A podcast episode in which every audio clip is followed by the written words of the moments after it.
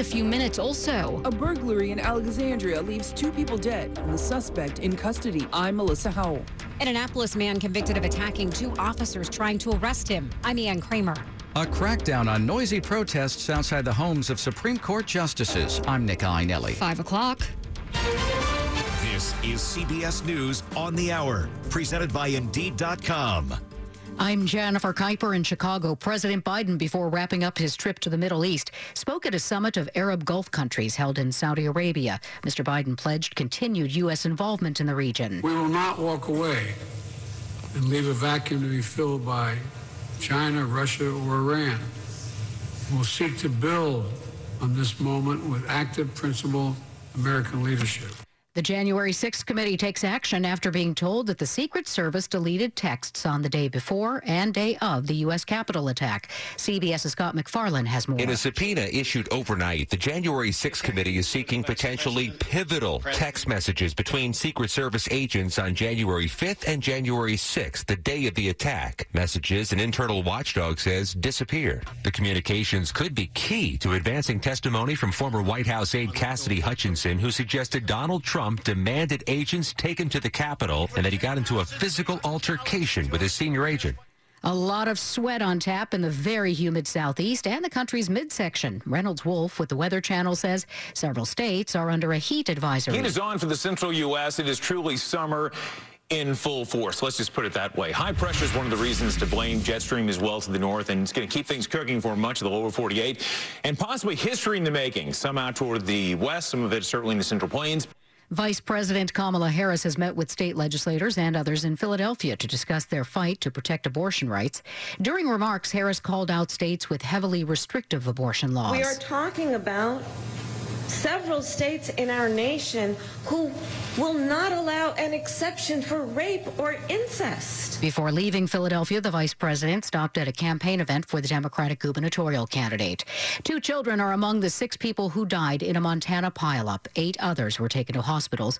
Authorities say yesterday's dust storm caused zero visibility and 21 vehicles crashed on I 90 west of Hardin, Montana.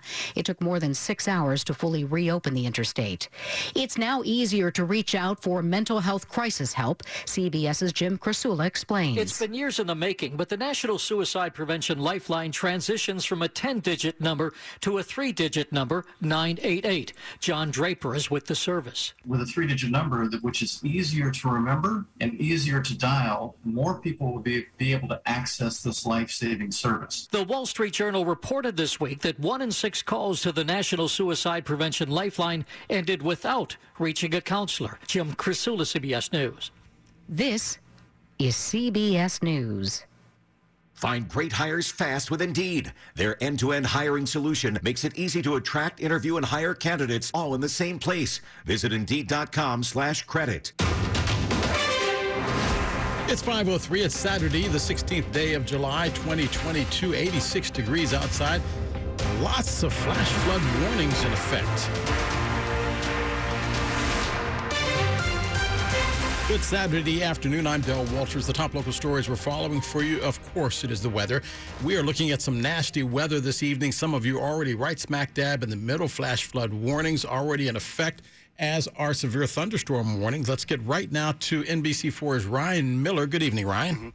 And Dell, we're taking a look right now at uh, radar here, and we have a severe thunderstorm warning up for Anne Arundel County. That is uh, through 5:30. Pretty hefty storm right now with some torrential rain and some dangerous lightning and gusty winds. That is just to the south of Riva, moving towards Edgewater. It'll be impacting uh, Highland Beach here in Annapolis over the next 30 minutes.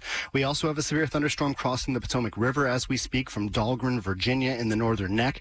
That's going to be moving up 301 here and straight into Charles County, southern Charles County, and western sections of St. Mary's County here over the next 45 minutes. A few more showers have popped, but no severe warnings right now as we speak here across much of northern Virginia. We'll keep an eye on things here in the Storm Team 4 Weather Center. If anything goes, uh, more severe weather comes our way, we'll let you know immediately. Ryan, thank you. And of course, we'll see Ryan in just a few minutes in traffic and weather together on the 8th.